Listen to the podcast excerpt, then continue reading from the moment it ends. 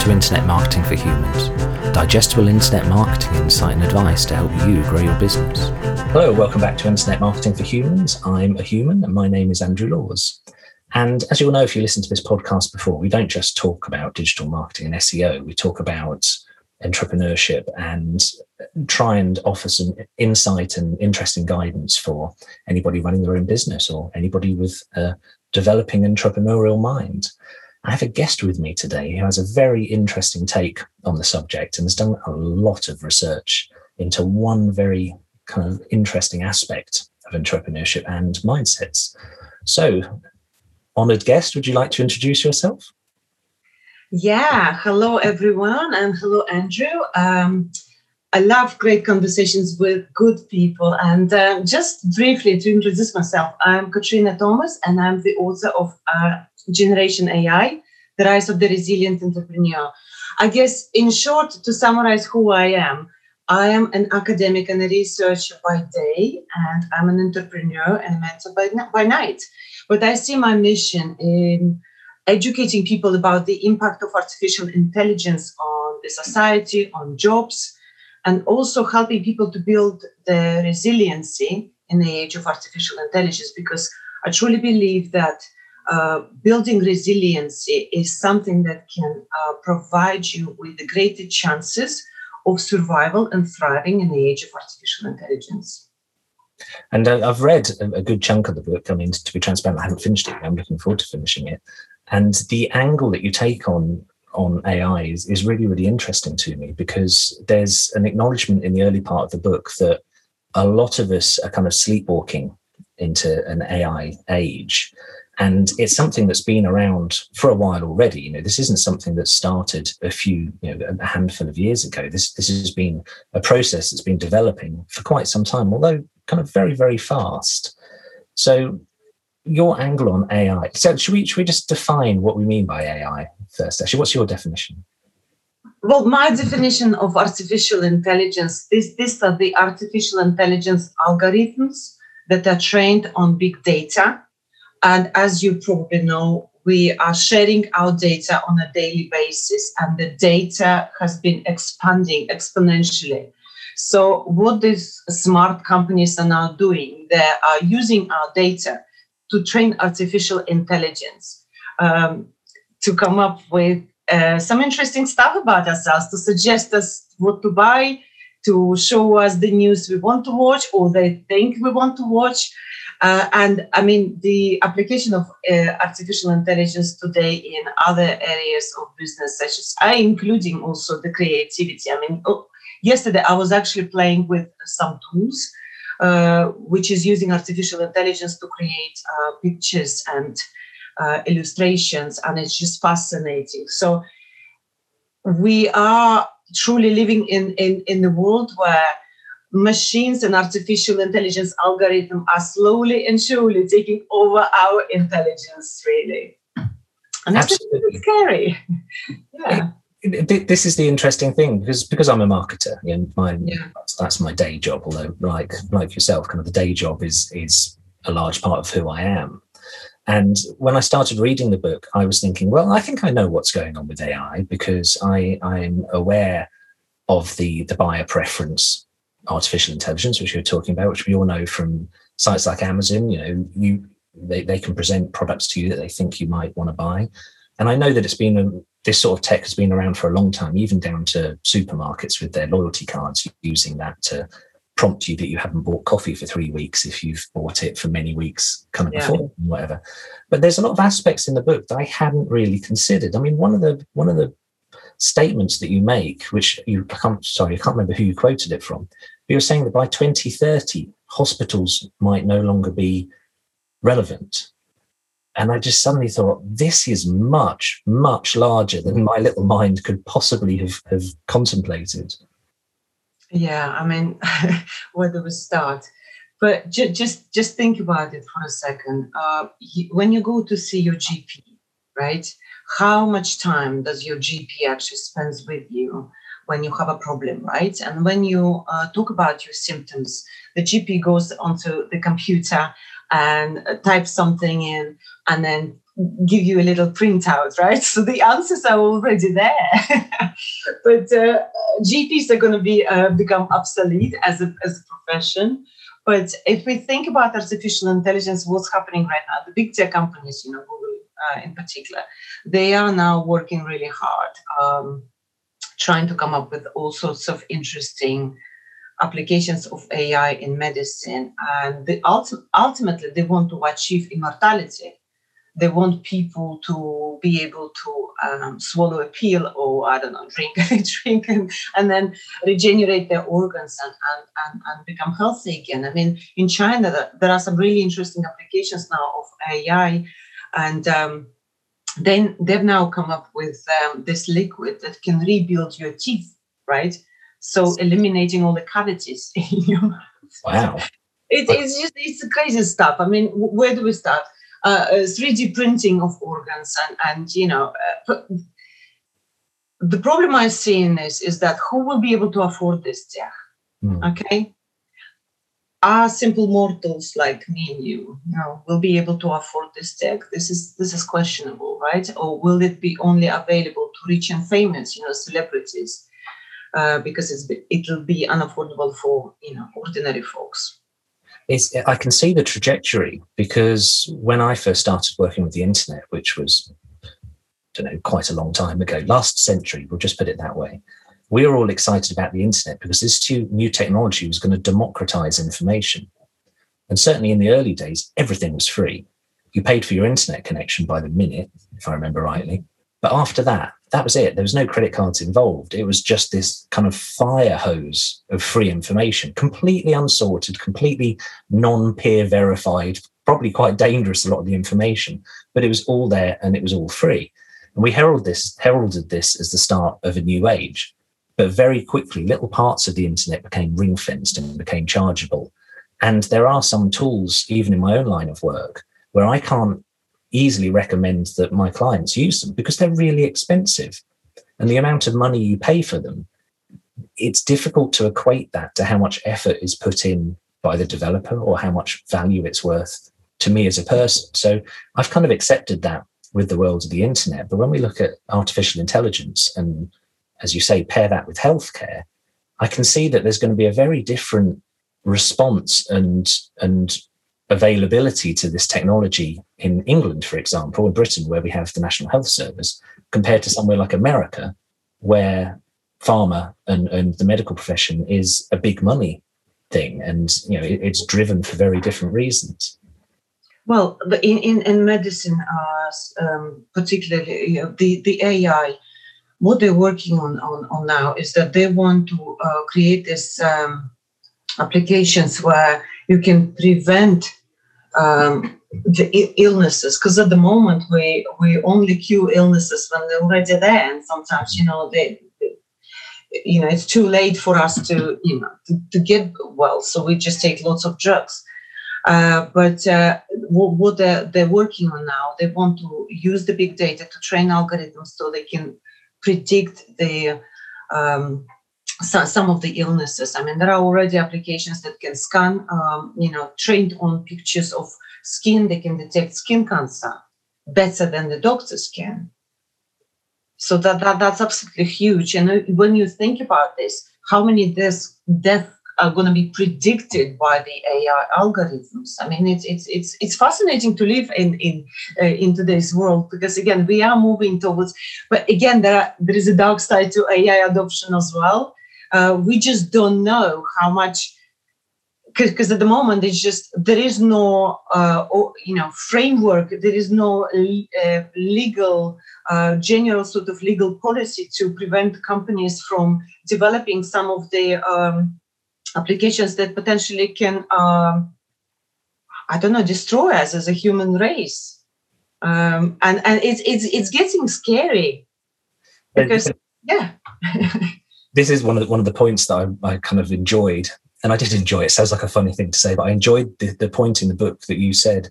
We've always assumed that robots, so you know, bundling that into AI, would hopefully be developed to follow Asimov's three three um, key tenets of robots, which is um, cause no harm or don't allow harm to come to humans, don't allow harm to come to themselves, unless it affects the first one. I can't remember the third one. Yeah, it's the uh, Asimov's laws, isn't it, of, of robotics? But um, but yeah, yeah. your book makes the point that very large companies who are developing this, they they kind of don't, they probably don't have that written on the wall. You know, they, they probably aren't aren't developing with with that foremost in their mind because we live in a capitalist society. Money appears to be yeah. the driver for a lot of this, and I, I don't know how that impinges with your experience in academia. I mean, is is the funding does the funding for AI development in academia come from big business, and do they expect something in return, or is it is it truly altruistic? Well, I don't know the because uh, uh, I, I I work in the area of marketing and entrepreneurship, but I I've well I've met people um, in the past from you know representatives of big tech companies, and you know a few years back they were kind of raising the issue that you know, there were already conversations happening between the academia and the government and the big tech companies about, you know, what's going to happen to jobs, what's going to happen to people, you know, and and they they they're constantly kind of that's been on on on on the radar for quite some time now. But the mm. thing is, today people are so distracted with COVID pandemic and and a lot of people kind of uh, they want to go back to normal. The question is, will they be normal um, will be, be back to normal. Because again if you if you if you think about you know the first recession well the recent recession of 2008 many people lost their jobs right?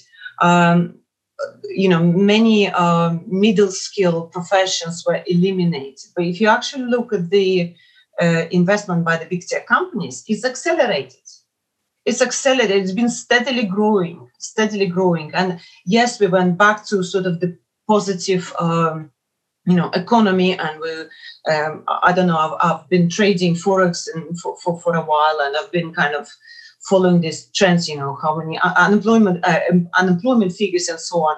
And you would think, okay, well, the employment is up, but the thing is that employment uh, uh has been on a rise because of the, the gig economy, right? Because of the part-time professions and so on. You know, the middle middle skill professions have been eliminated and and and, and they were gone. Um, and again, if you think about what's happening today, right, with COVID and, and stuff, um, you know, you look at the investments of the big tech companies, they've they have accelerated their investments in, in, in AI. So September comes, right? What's going to happen? Because again, the, there are so many jobs now that can be done by um, intelligent algorithms. You know, copywriters. Because I've been uh, I've been playing with the AI uh, to write a, a marketing copy, right? Because I remember, because I uh, my, my first business, I started my first business, it didn't really uh, succeed, so I I moved and started the second business. The second business I had uh, was an Amazon business selling my own uh, supplement brand of pet products in the US. And I remember back then, which was 2016, I was paying huge amount of money to copywriters. It's like $60 per writing an article or something like that because you had to outsource it. You know, you couldn't do everything, uh, possibly everything yourself. But now you can just pay uh, a subscription to some platform and it can write articles for you. Are they, it can write, write books for you. Are they actually good though? This is crazy. Yeah. I mean, it's. I've not. I've, I'm aware of these things. I've not. I, I say I've not studied the copy that's come out of these AI, but the chances are because I buy things online, I probably have read it, and it ha- it hasn't triggered it. And and I I think that for me is quite surprising. I mean, I'm a writer, uh, like you. I've, I've, i think you've written many more books than I have, but but I, I, I write, and so I have that horrible thing where because I'm a writer, when I'm reading something, it's very difficult to disassociate from the art behind the writing. So I would have hoped I would be able to tell if I'm reading AI generated copy, but you, you're making me really wonder now. I assume you did write your book. Getting better and better every day. And guess what? You know, Forbes is using this uh, this technology to write their articles, and you won't even know that it's been written by an AI. But the thing is, with with these applications, you also have to. You can't just click on a button and then because sometimes it almost starts you know uh, regurgitating what is already written and it goes back to the previous copy it has written and starts kind of repeating itself or sometimes comes up with this really nonsensical content. But if you're actually using it uh, you know if, if, if, you have a uh, you know a couple of sentences generated by ai and then you put a couple of your sentences in it then creates better and more interesting copies so I, I see more of AI human collaboration in a way uh, in, in, in the future because again, but AI is getting better and better every day. And I mean, even a few months ago when I finished, pub, uh, you know, writing my book, uh, and my book, frankly, it wasn't written with AI. I use Grammarly. I use Grammarly, and I, I love Grammarly. I, I, did use Grammarly to help me you know to spot some typos and I, I, did, I did use the professional editor but uh, what you can generate now i mean it's it's can it will help a lot of people to become entrepreneurs because entrepreneurship is is a very stressful thing right? It's you have to do so many things. Uh, there are so many uh, you know it, so many juggling going on and uh, there are tools out there that can help people to um, automate this. Can you see mundane tasks, but uh, writing an article or something like that? And there are even video applications where you can put a text and it can create a video out of your text. Absolutely. I mean, I'm. I'm contacted through LinkedIn uh, with people offering these tools um, at a fairly early stage. And a video one, I think it's called 60 second videos. It's really good. I'm going to use it. You know, it's, and yeah. I, am a video editor. I, have I spend a, a, lot a lot of time painstakingly editing things, and if I don't have to do that, it's it's in my world. Um, I'm recording this, um, so it's obviously a podcast, so no one can see it. But as you can yeah. see, I'm recording this sitting in a recording studio, and already in in the musicians' world, I would have assumed that that mus- music and the production of music would be one of the kind of the bastions, one of the last parts that had to be humanity and couldn't be done by by algorithms or by. Oh yeah, there are algorithms. Wrong no. You're wrong. We can already buy for maybe 50 $60 AI software that will mix music. And that that's something that's always been put forward as a dark art. And it's very kind of you have to train your ears. Not no, just just download software now and press a button. So it's it's happening. So what I'm interested in is if we're now at the stage with artificial intelligence where it might not be visibly, you know, the content or whatever we're we're ingesting isn't visibly AI, then we kind of have arrived at quite an, an important point. It's a bit like with films. When Terminator 2 came out, the conversations of everyone who watched Terminator 2 were talking about, wow, the effects were brilliant. Did you see how good the visual effects were? Now, when we watch films, we don't even know the, the visual effects are there. So, you know, they've they've become normal. I mean, Gladiator was the first one I watched, and I was kind of quite shocked that a lot of it was was CGI. It's like, oh, okay, well, we're now at the stage where it doesn't matter. We don't watch Pixar films and comment on yeah. how the animation is. So if we're now there with AI, what's I was going to ask you what's the next step, and that's the kind of the impossible question, I guess, isn't it? No one knows. I mean, you mentioned movies, and uh, I don't know if you've seen the movie trailer, Morgan. It, it's it's a horror flick, uh, Morgan I believe it was 2008, 17 or 18 when um, Watson, yeah, eh, they, they used the Watson uh, cognitive programming to create a, a, trailer for, for, for the movie Morgan. It's about, I don't know, some some genetically modified, I don't know, embryo, and then there's this cra- crazy looking girl, you know, very scary. But that was purely generated by the AI. Uh, and it just it kind of sent the shape um, uh, shockwaves across the internet a little bit because it took them literally a couple of you know several hours to create this movie trailer as opposed to weeks of painstakingly you know putting together different frames. And uh, yeah it's and you you won't tell that it's been put together by an ai but when I read about the the Morgan trailer in your book, one aspect of it that that really interested me, and again, it's because I'm from a marketing background, is that it could lead if we have enough computing power. Quantum computing is almost here. It's sort of for yeah. kind of. Then the days of everybody seeing the same movie trailer could be over because if the AI, you know, if there's a platform AI that knows enough about me to know that I don't really like a lot of blood splattering every I was on a I was on course to be a nurse years ago. I've seen enough of that that stuff. But if it knows that what I actually prefer is, say, for example, the romantic subplot, then I can see that you know a, a trailer might be generated just for me. It seems that the technology's there, but the computing power hasn't quite caught up just yet. Would that be fair?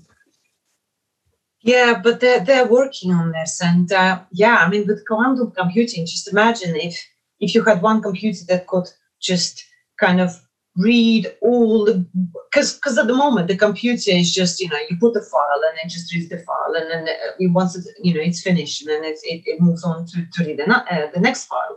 But quantum computing will be able to you know imagine reading all the books in, in the world at the same time you know in all the different libraries. The question is that you know what will ai do with all this information and you know, DARPA, the, the, the Defense Ministry Agency in the US, they, they, they spend billions, right, developing cognitive um, artificial, uh, you know, uh, general artificial intelligence, developing cognitive abilities, which means they want to develop an AI that's able to think. Mm. And again, the question is, and you know, Elon Musk, you probably heard him, you know, warning people, you know, about the danger of, of, of, of this development. Because again, if the AI decides, okay, so how can we eliminate all the plastics in, in, in, in oceans? Oh yeah, okay. So who's causing plastic plastics uh, you know in oceans humans so we need to eliminate humans right and it can just dissolve us into little molecules you know uh, using the nanotechnology this is it made me made me smile when I, I read again in your book see um, that Elon Musk put 10 10 million dollars into like the human preservation fund and i thought yeah, they've got that's not a lot of money in his world though yeah, because there are a number of, uh, but that, that was back in 2018. I, I think they, they all kind of investing and, and they keep that going and they do research and they try to raise the awareness of the the dangers of, of working. But the thing is with AI, I mean, now we, we, we talk about, you know, nuclear weapons. We just don't know who's working on this uh, general artificial intelligence in countries, you know, like I- Iran or say Pakistan or India or Malaysia or, or, Russia. We just don't know that.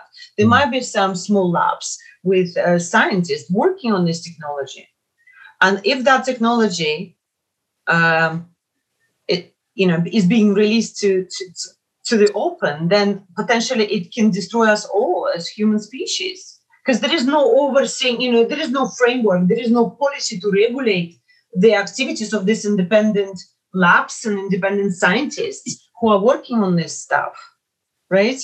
And that's why they're now in Congress in, in, in the US, they, they started already questioning this, this, you know, we, need this overseeing body, you know, that will be controlling what you can or cannot do in your labs because it's it can potentially cause uh, you know cause us all to be it's it's, a te- it's, an absolutely terrifying thought. Um, and and i i hope that we'll look back on conversations like this in 10 years time and go oh thank goodness that didn't happen. But but you know I, I, don't want to dwell too long. I think it's very good to be mindful of these things but for for me very selfishly and sort of very subjectively it's kind of an asteroid level event for me. You know if if that happens with ai it's so far out of my control that i can't dedicate any of my brain to worrying too much about it. You know it's kind of oh, okay, well, let's acknowledge that and, and hope it doesn't happen. Uh, yes, but at the same time, you know, if we do not uh, have an open conversation about this,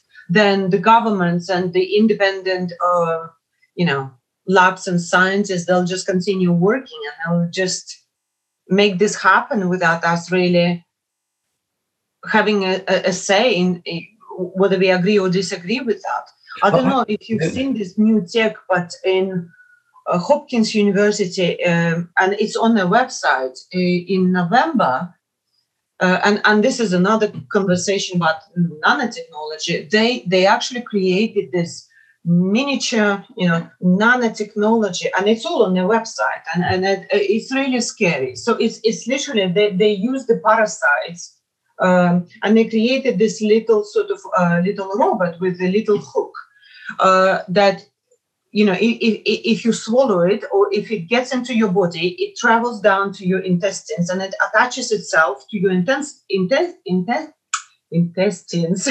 And it can release drugs it can release uh, release vaccines and so on. So and they're already on the website. It says you know it's they're open to license this technology. And and they literally have this picture of a little swab with a micro dot on it. The question is you know w- w- what if they'll start kind of putting this into people without them really knowing what they're putting you know? It, it's a scary stuff and why they're developing this technology. Why do we need this nanotech to take drugs? So but but that's scary. And the thing is a lot of people are just unaware of all these different developments. And they they they just think oh i need just to get my um you know work done for a week and then I can relax and watch Netflix. And I'm not really thinking about So we, we need a lot of people to read your book then. definitely, definitely. I would recommend. I would recommend it. Actually, I was we were saying just before we started recording that it's it's a I read more than half of it in in just a few hours yeah. last night because as soon as I picked it up, it's very engaging. I mean, I, I, I know you're from an academical background, but yeah. I mean this in as an absolute compliment. It doesn't read as an academic book.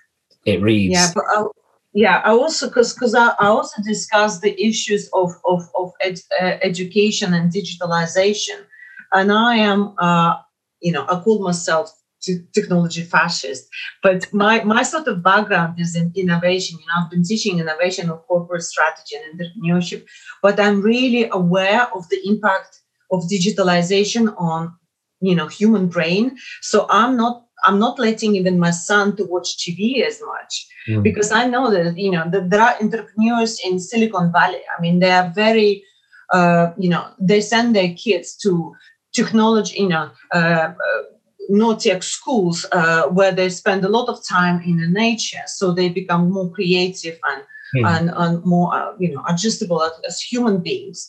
And whilst what's happening in your typical schools right there is this agenda of digitizing education. And the, the problem i see with this is that they want this they call themselves uh, learning scientists and they want to collect data on children emotional and social data on children. Yes it's all good. It will reduce the workloads for teachers and yes, using AI in the classroom is, is can be a good thing, right? But at the same time, there is a dark side to this as well. Because if they're collecting all this data on children, imagine if if they run the algorithm and, and decide that some kid is not emotionally or, or, or socially capable of doing something, right? You may potentially uh, stop future employers or you know companies uh, hiring that that kid. That that's dangerous. No, that that is alarming. I mean, the, the right the, yeah. the right to anonymity is is an important an, an important human right.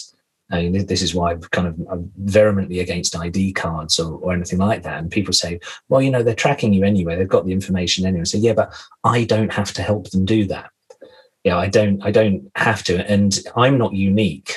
Well, everyone likes to think they're unique, but I, I'm aware that I'm not. Any thought I have at any time is being had by thousands or hundreds of thousands of other humans around the world.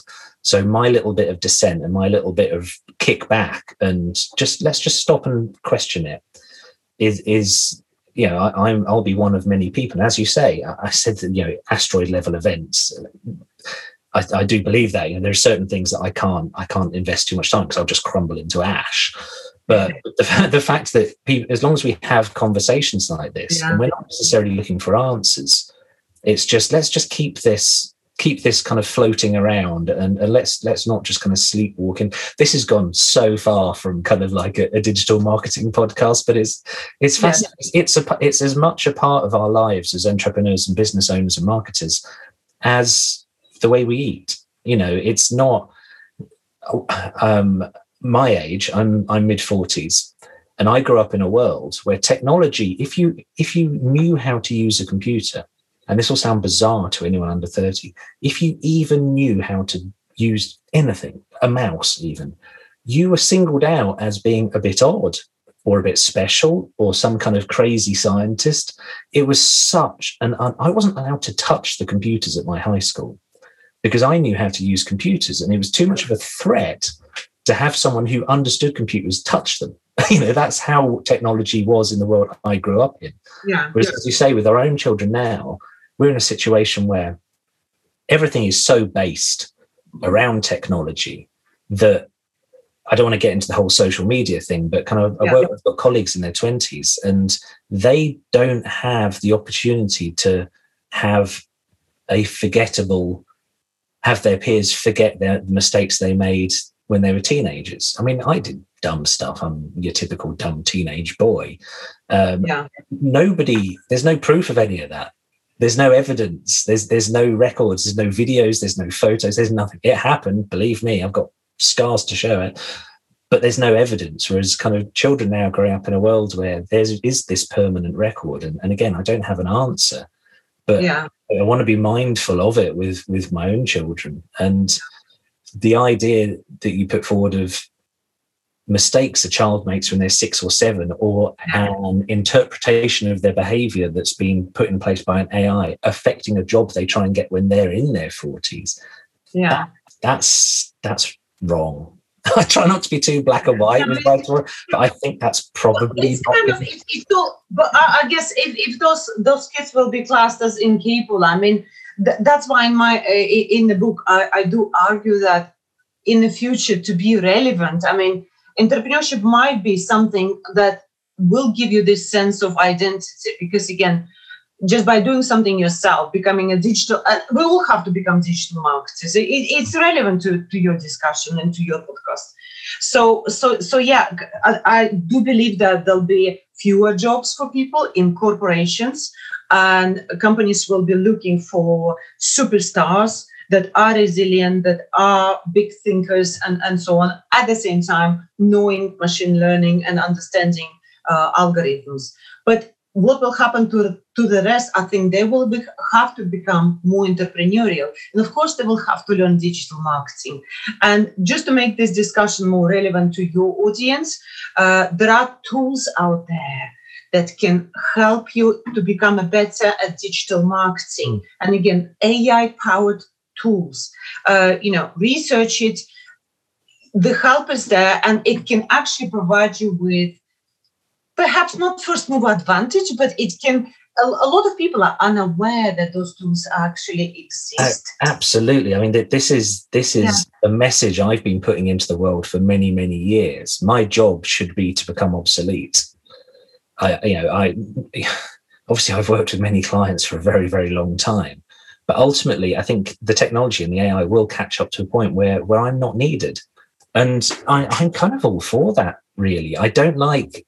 It appeals to the sort of anarchist side of my nature that the idea that a small group of people holding all the information can influence the entire world it isn't one that appeals to me whereas acknowledging ai especially as as entrepreneurs and as marketers and just as mm. human beings and kind of almost trying to position yourself in such a way that you're aware of these things and they become your tools yeah. as well as anything. That's that strikes me as very positive. We've talked about some really scary things, but yeah. I think yeah, the opportunity to to use these tools for independence is really good, and, and the world is becoming more entrepreneurial. Yeah, I mean, but I, I, wouldn't think that digital marketing will become obsolete again. If you look at the latest sort of job reports.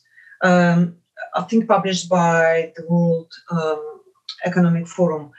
Uh, digital marketing is one of the skills that will be needed in the future. And again, maybe digital marketing will transform into, you know, maybe your role will become more strategic, more like advisory, more, yeah. you know, uh, that's already happening. More mentorship as such, because we sometimes uh, underestimate how much we know and how much other people don't know. Mm and we think, well, my, my, my job is obsolete and, you know, everyone pretty much knows same stuff as me. No. No, you, there are many, many right. people who are still kind of unaware how to put the landing page together, you know, how to do an SEO, what are the latest tools. I mean, um, a couple of days ago, right, yesterday, there was the third day of Google I/O. I don't know if you watched it, but they they've released this new SEO tools, right? And, and, and now is a new whole, um, you know, story making SEO um, uh, widgets uh, that will uh, disrupt the algorithm. So again, you constantly need, and, and, again, how many people actually sitting and watching the uh, Google I/O, right? They may learn about this in like six months or eight months time, but again, if you learn about this now and you can provide this, you know, your clients with this up-to-date information and and keep them on track, you know, how to give them this this this advantage, right? Before the whole crowd uh, decides to use all these tools. Yeah. Yeah, no, that, that that's cool. You, you've uh, you, you've kept me in work for some time there, uh, Katrina. um, just thought it's, it's not just kind of the analogy I'm thinking of is a, a good friend of mine's a plumber, yeah. When he comes to fix my boiler, he turns up with a toolbox. I can go and buy any of those tools. They're, they're not exclusive to plumbers. Yeah. But if I went and bought all those tools, I wouldn't know what to do with them. And I dare say I'd flood my house fairly quickly. So I think it's, it's along similar lines. It's it, there's the old joke of um, charging someone a thousand pounds to fix a machine, and the machine owner says it only took you two seconds. Why why so much? And so well, you know, a pound was for hitting it in the right place with a hammer. The rest of it is for my my knowledge and experience and knowing where to hit it. So maybe I'm yeah. not going to be so obsolete as I thought. people are well. Uh, can you see people are lazy? But uh, what what is the right word? Uh, I think we are always trying to find solutions that have less friction. I mean, if we can do something with a minimum effort? And we want these DIY tools. We want someone to do it for us, right? So I'm sure that there'll always be people who don't want to do that themselves because it takes the learning curve. It takes time to learn the tool, right?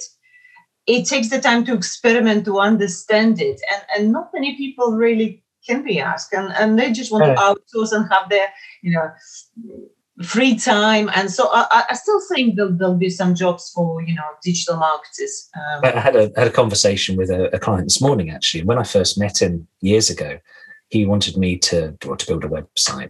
I don't really build websites. I can do it. And i said to him i said you can do this yourself. And he said yeah i could fix my toilet myself but i'm not going to do that either. Because it's there you go we we we you know humanity worked because we we celebrate i hope we celebrate but we celebrate and and use each other's skills. This is how we kind of keep things moving. And so is ai potentially going to be a super peer? You know could it could it be the ultimate friend that you can turn to for specific things to kind of move see i'm getting really optimistic now I, I, I think so because again, what what I've been using so far, and because I'm I'm also learning how to draw manga, the the Japanese sort of drawing. Uh, yeah, because I, I mean I have so many projects. Uh, this is my generation AI book.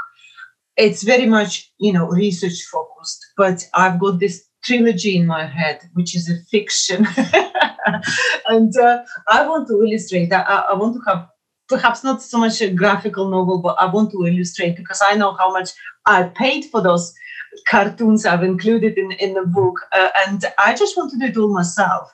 Um, because again, I can express myself better uh, if, if I do it myself. Uh, but still, you know, you just kind of you are looking at this this this graphical tools today and you're just thinking oh my god it's just a matter of time when AI will start drawing things better than you will.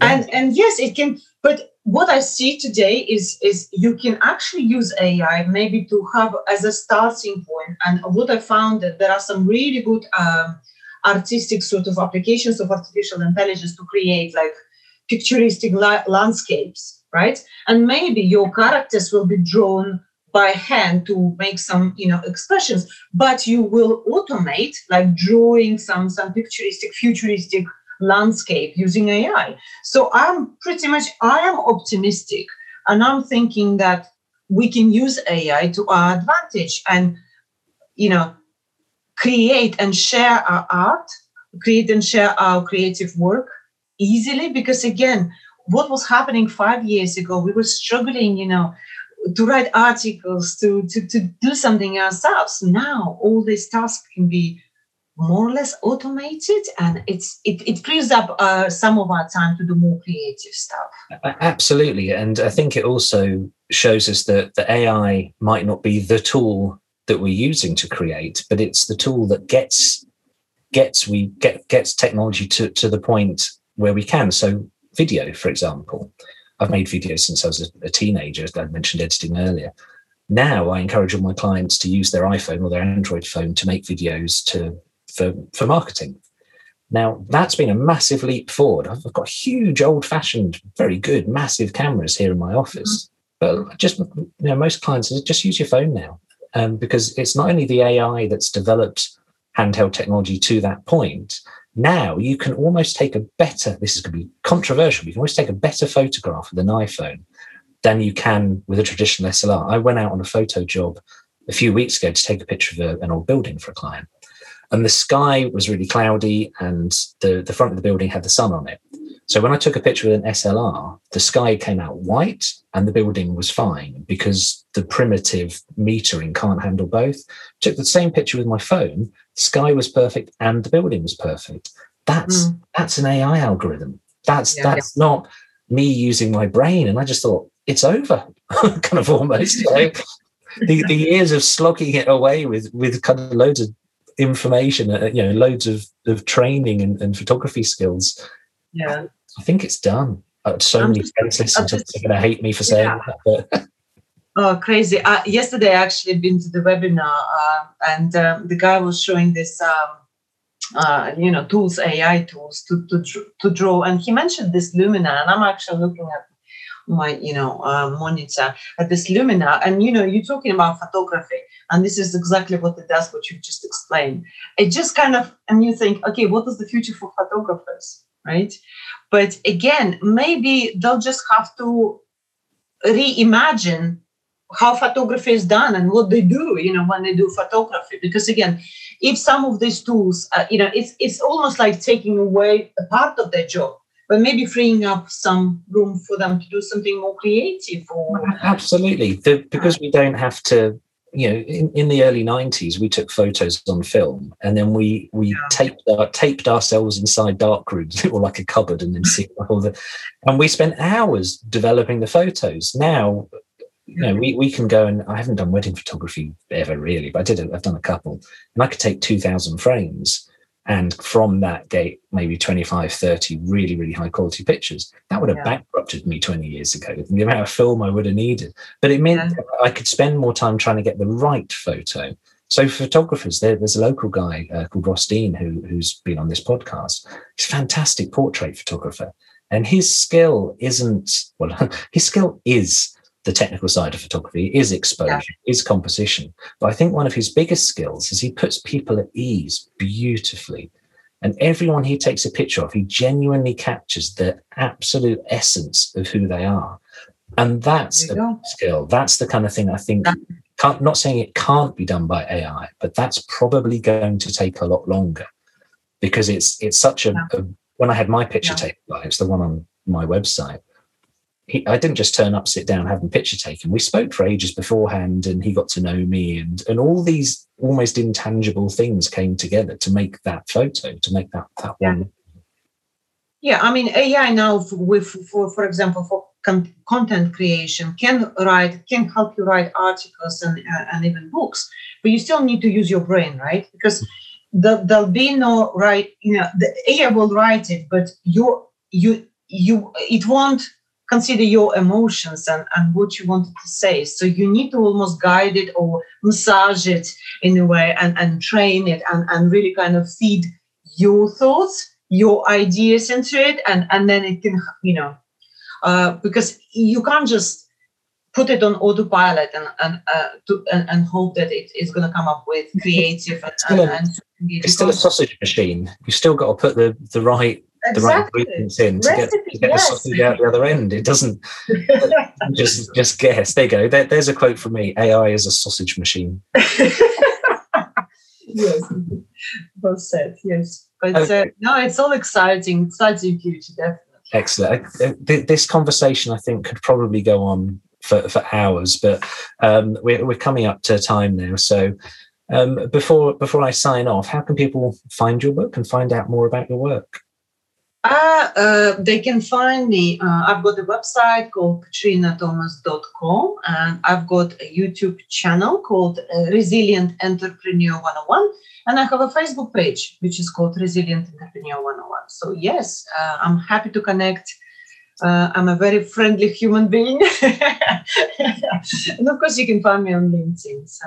Brilliant. We'll, we'll, include all the links in, in the show notes for this. Thank you. So thank you ever so much for time. I, have really enjoyed this. And um, well, just thank you. What more can I say? Yeah, thank you so much for inviting me. Okay, um, I'm going to say goodbye. Would you like to say goodbye? Yes. Bye, everyone.